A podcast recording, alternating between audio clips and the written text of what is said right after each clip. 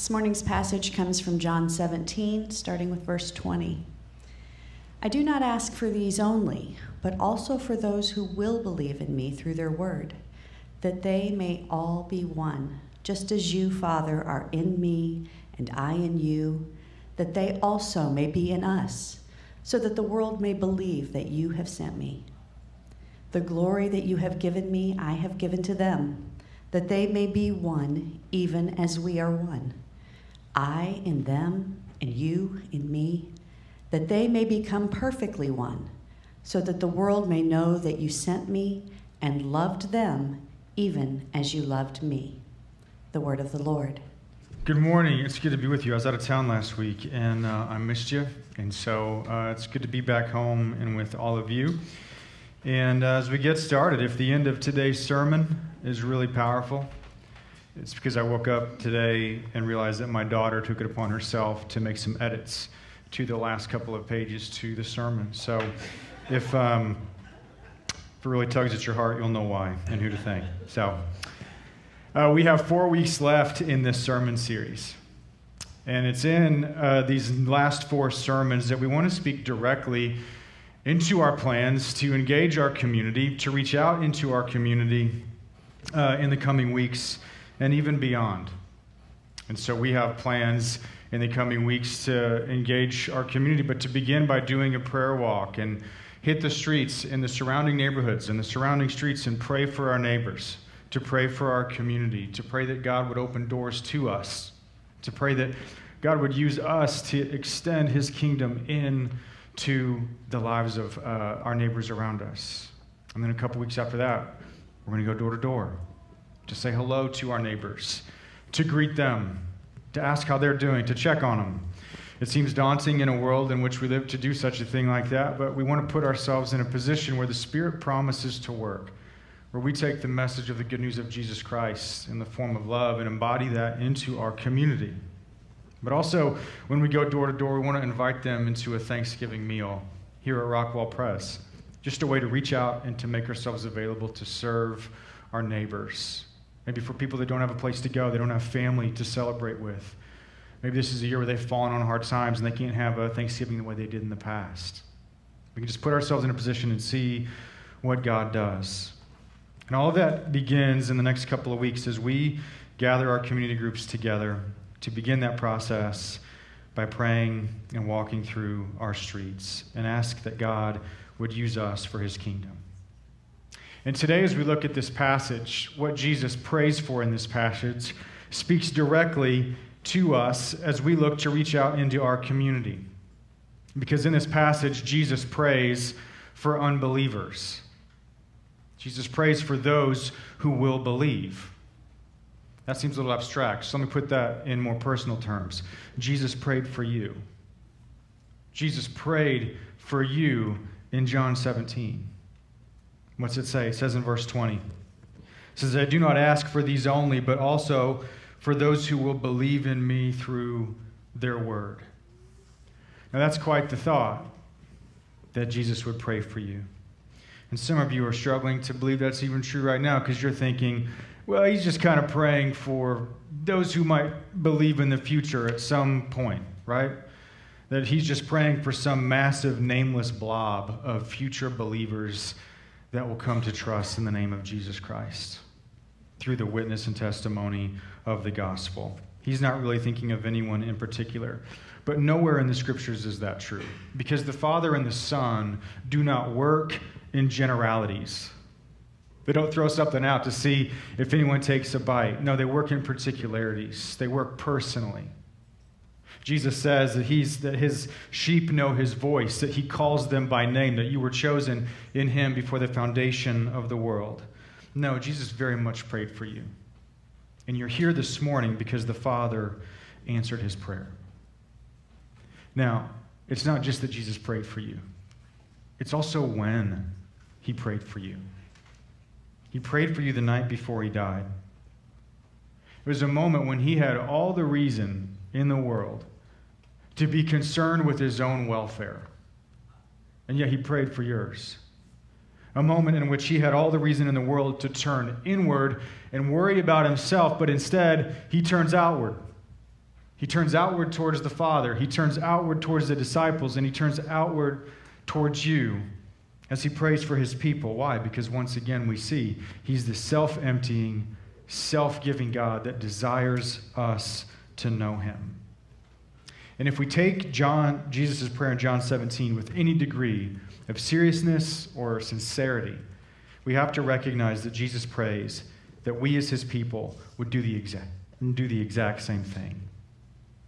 That as followers of Jesus, we together would have the same outward facing, others oriented concern for one another and for the world around us. And so when Jesus prays for unbelievers in this passage, he prays for a radical transformation to occur. Because it says in verse 20, he says that I pray for those who will believe in me through their word. And when he talks about through their word, he's talking about the word of the apostles, the witness, the testimony that was first entrusted to the apostles of the life and death and resurrection of Jesus Christ that has now been handed down throughout history and has come to you and to me. That we have trusted and believed in that testimony. But notice that Jesus doesn't end his prayer there. He doesn't say, I just pray that they believe, period. And then the prayer ends. He prays for so much more. In fact, he actually, in these verses that follow this prayer for those who will believe, he says some of the most extraordinary things that you will find in the entire scriptures. Because he prays that there would be a radical transformation in the life of those that would come to believe. He prays that we would move from being witness hearers to witness bearers. That we would move from being a people that hear the witness of Jesus Christ and we would become those that bear witness to Jesus Christ to the world around us. So, what does that transformation even look like? As we seek to step into our community, what does Jesus' prayer here have to teach us about bearing witness, and how might we be encouraged in that task? Well, the first thing is that Jesus pray that Jesus prays for when he prays for those that would believe is that he prays that we would be one. He says in verse 21, he says that they may all be one, just as you, Father, are in me, and I in you. Yet they also may be in us, so that the world may believe that you have sent me. Now, this topic of oneness has come up a lot in John 17. We've already preached a couple of sermons on oneness, but it comes up again and again and again, and it comes up again here in Jesus' prayer. And when we've talked about it in the past, we've said that when Jesus talks about oneness, he's talking about more than just an institutional oneness. He's talking about more than just, you know, the church being, you know, one denomination, one denomination to rule them all, right? He's talking about more than just agreement at the surface level. He's talking about a much deeper oneness.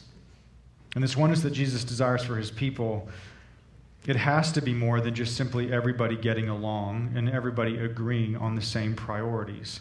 Why? Because of what, ha- of what we see at the end of verse 21. Look at the result of the oneness that Jesus prays for. It's that the world may believe that you have sent me.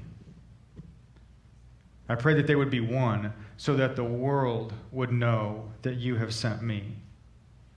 Therefore, this oneness that Jesus is talking about has to be more than just simply agreeing with each other. Because there's all sorts of things that a church could agree upon and be unified in that in the end don't result in anyone in the world coming to know Jesus Christ. A church could be unified, you know, they could be the theological church. The, they're going to protect their doctrine. They're going to batten down the hatches. They're going to be unified in doctrine, and that's their focus. You could have a liturgical church where they're unified in how they worship. There's a purity to their worship because of the traditions that they feel have been handed down and how they want to go about it, and that's their focus. That's what they agree upon. You can have a church that's unified in the experience that they want to have, that they want God to come and give them a fresh experience of the Spirit and treat them in some ways differently than they treat the re- than He treats the rest of the church a radical, ravishing experience of God's presence. A church can be unified in all sorts of different things, but it doesn't mean that they will automatically experience the oneness that Jesus talks about. Because the church can be unified in all of those things, and they could be completely content with shutting off and closing themselves off to the rest of the world. And anytime we talk about oneness that doesn't end up in people coming to know the name of Jesus Christ, then we are not talking about the oneness that Jesus talked about. Because Jesus prayed for so much more for his people. He doesn't pray for a people that are satisfied being closed off from the world and treat his mission and the knowledge of his name as negotiable, as something that we can pick and choose to do. Because the result of the oneness that he prays for here is that the world would believe, that the world would come to know that he was sent by the Father. That's salvation language. It's the language of salvation. And in Jesus' prayer for oneness, it assumes that his church will come in contact with the world around it. It assumes that the, that the world will hear the claims of the church. It will see the character of the church. It will see the way the church loves one another and loves the world around it. And to miss that point is to miss the oneness that Jesus talks about entirely. And so, this oneness that Jesus is praying for is a missional oneness, where his people are unified together and bearing witness to the world around it about the name of Jesus Christ. And if we look at verse 21, we see it more clearly if we take a closer look. He says, I pray that they may all be one, just as you, Father, are in me and I in you, that they may also be in us, so that the world may believe that you have sent me. And so he's praying that we would be one, in the same way that the Father and the Son are one. But part of us being in that we also would be in the Father and the Son. We would be one with the Father and the Son. But in order for us to say that we are one with the Father and the Son, doesn't that also mean that we should be one and share in their purposes? We should share in their mission, share in their desires. And so, what Jesus is praying for is that in the same way that the Father and the Son were unified in bringing salvation to the world, the church, too, is to be unified in bearing witness to that salvation in Jesus Christ. So, the oneness that Jesus desires for us is a missional oneness where we are unified in bearing witness to the world around us. Now, there's something about this passage that is also, there's a deep mystery to what Jesus is talking about. It's, an, it's incredibly mysterious. And what I mean by that is this is that one of the most powerful ways that a church can become one and become unified and grow in the depth of relationship and fellowship and communion is by serving together. It's by laboring together for the kingdom. And why is that? There's a deep mystery to it. It's because we see what Jesus is praying out, praying here is playing out in the life of the church that as we serve together, we are joining the, the mission of the Father and the Son, and it's the Spirit that comes down that have, we have been given and begins to fill that space mysteriously between us and begins to draw us closer one with another. So we need to keep in mind that as we move towards our community in some mysterious way, we are also being moved towards one another. It's one of the ways I'm, it's one of the reasons I'm excited about reaching out into our community not just to see the impact that we would have on the community around us, but the ways that we ourselves would be impacted, the ways that we would be brought closer together, the ways that we would grow in depth and richness as the body of Christ, as one people devoted to the witness of Jesus Christ.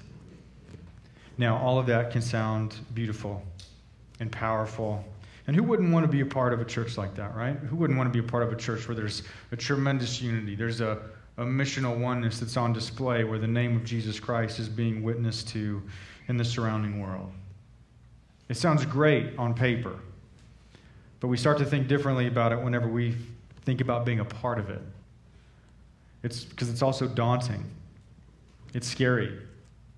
It's intimidating to think about reaching out into the world around us. And as I've talked with our community group leaders and just even people in our church about moving into our community and going door to door, it's been interesting because everyone I've talked to has said essentially the same thing that there's a sense of excitement, there's a sense of anticipation, but there's also a sense of hesitation, there's a sense of nervousness.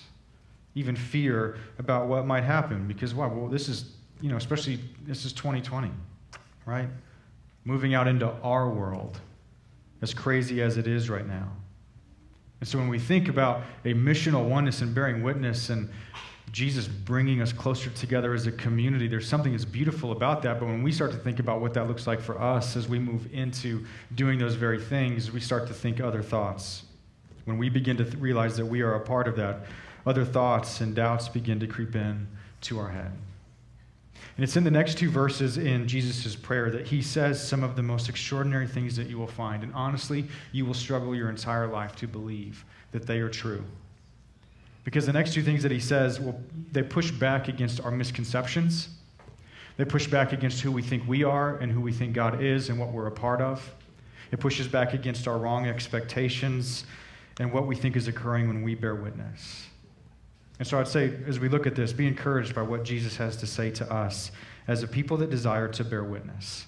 He says it in verse, the first thing in verse 22. He says, The glory that you have given me I have given to them. The glory that you have given to me, I have given to them. The glory that you have given to me, I have given to them. Remember, we in the beginning of John 17, when we talk about glory, it's that glory is weight. Glory is a weight that has a profound impact on everything around it. And Jesus says, The glory that you have given me, I have given to them. And Jesus isn't talking about the glory of his, his deity and his divinity. He laid that aside when he took on flesh and emptied himself. When he talks about glory, he's talking about the glory of his ministry. He's talking about the weight of his ministry and the weight of his message of revealing God to the world. That is the glory that he has given to us the same exact weight, the same exact glory that he possessed, he gave to us. The weight that the Father gave to the Son to accomplish his ministry is the very weight that the Son gives to us.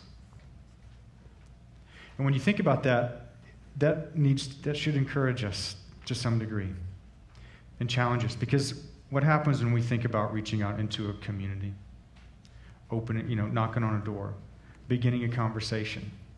When we start to think about what?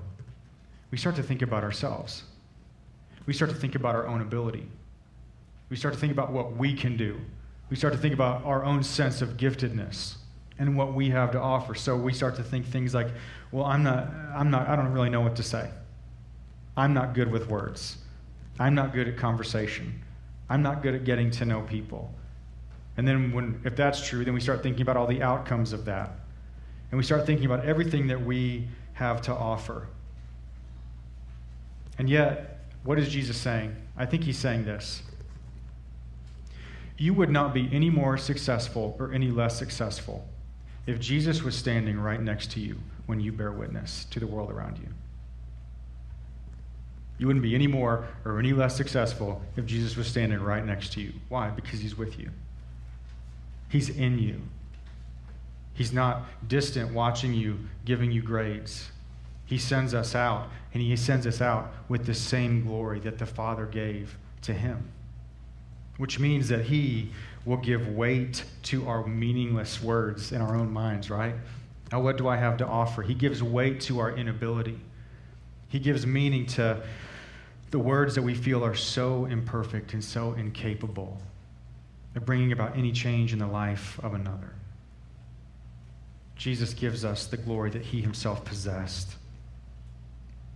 And we've seen the weight of what we've seen that weight amongst us.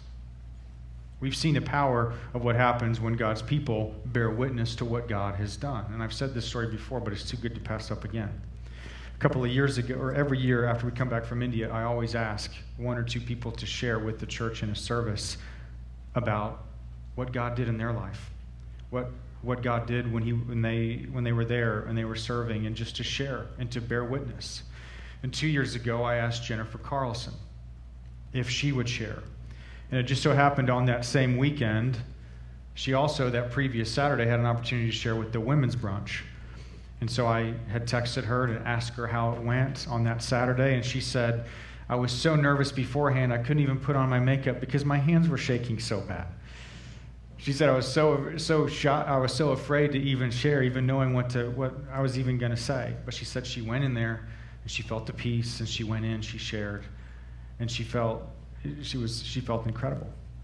After she shared, she got a great response and was encouraged. But then she had to share the next day. So I texted her again before the service, and she said, Actually, I'm just as nervous again. so now she's got to stand in front of all of you. So she gets up here and she shares again. Fast forward a year. We're at our next first team meeting for our next trip with a brand new team. And with every new team, the very first thing we do at the very first meeting is I ask a question Why are you here? Why do you want to go? And the first person to share was David Kravitz. And David Kravitz said, I'm here because Jennifer Carlson. When she shared, I knew I was supposed to go. That's why I'm here. And then David himself had an opportunity to bear witness because before he ever even went on the trip, he had a lunch with a business partner. And that business partner was a practicing devout Hindu. So he was interested in why David would be going to India, and he asked him to learn a little bit more about wine. So David bore witness, and he started telling him about what it is that he was being a part of. And that business partner said, Well, I'd like to contribute. Is there a way that I could help? And so David gave him the link. And later that night, David realized that that business partner had given him $9,000. $9,000. And it paid for a water well for a village and when those water wells go in, they change hundreds of lives, not just that village, but all the surrounding villages. And it's an incredible evangelistic tool. Now, let me slam all of this together and imagine that Sunday morning before Jennifer shared, I said this to her Jennifer, if you bear witness, hundreds of lives will be changed. She wouldn't believe it. Right? And yet it's true. Why? Because Jesus gives weight to the witness of his people because he has shared the glory of his ministry with his people. Now imagine what happens when a church is filled with people that will bear witness. And we receive that glory, and we know that it's the glory of our Savior that goes with us. So as we move towards our community, we can rest knowing that it's not about what we have to give, and it never was. It's always about realizing what we have been given in the Lord Jesus Christ. Jesus says that we have been given the glory of the Son, but he also says in verse 23 that we have been given the love of the Father. Because he says, uh, beginning in verse 22, he says, The glory that you have given me, I have given to them, that they may be one, even as we are one.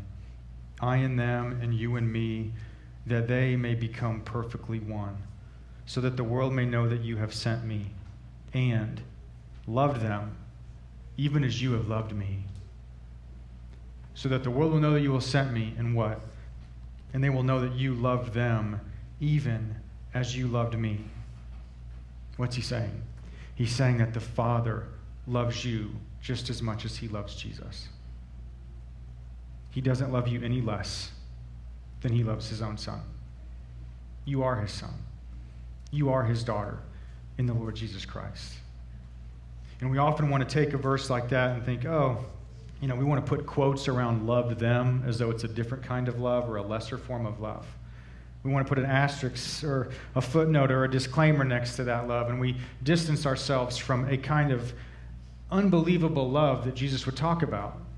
We think we don't deserve it, or we think about ways in which we can distance ourselves from it. That, you know, of course the Father loves us because Jesus died for us, because he loves us, and so, you know, he's kind of obligated to love us because, you know, we believe. And, and we come up with all sorts of things, and it's hard to believe that the Father would love you in the same exact way that he loves the Lord Jesus Christ. And I hope that in some way that that speaks to your heart this morning that the eternal love that the Father had for the Son is the same exact love that he has for you. D.A. Carson has a great sentence in his commentary on this. He says, This thought is just breathtakingly extravagant. That the Father would love you in the same way that he loves the Son. But notice that Jesus says that knowing this love is a product of this missional oneness of his people. It's so that the world may know that he was sent by the Father, but also so that we would know that we are loved even as the Father loved the Son.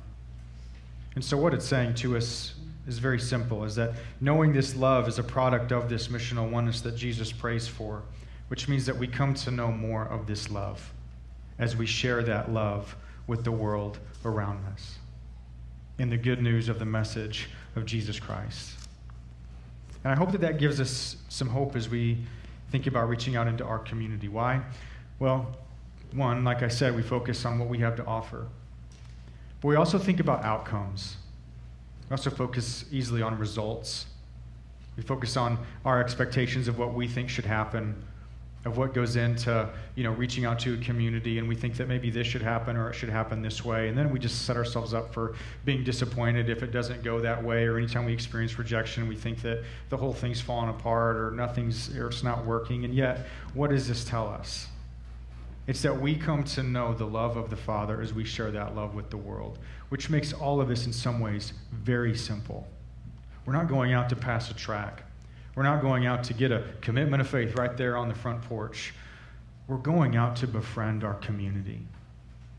We're going out to greet them and befriend them in the name of Christ.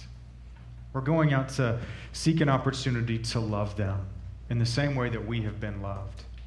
Which means we don't have to worry about the outcomes and all of this and all of that. It's that we can recognize we have the joy of participation and that we have the joy of participation, which opens us up to understanding the love that the Father has for us. And we can just be simply freed and satisfied to offer that to the world. And we can let the results be the Lord Jesus' results and not ours. It's in this prayer that Jesus prays for unbelievers, which means he prayed for us. But it also means he prayed for unbelievers in our community, people just down the street, people next door. And we too will pray for them and ask that Jesus would help us find them. Let's pray.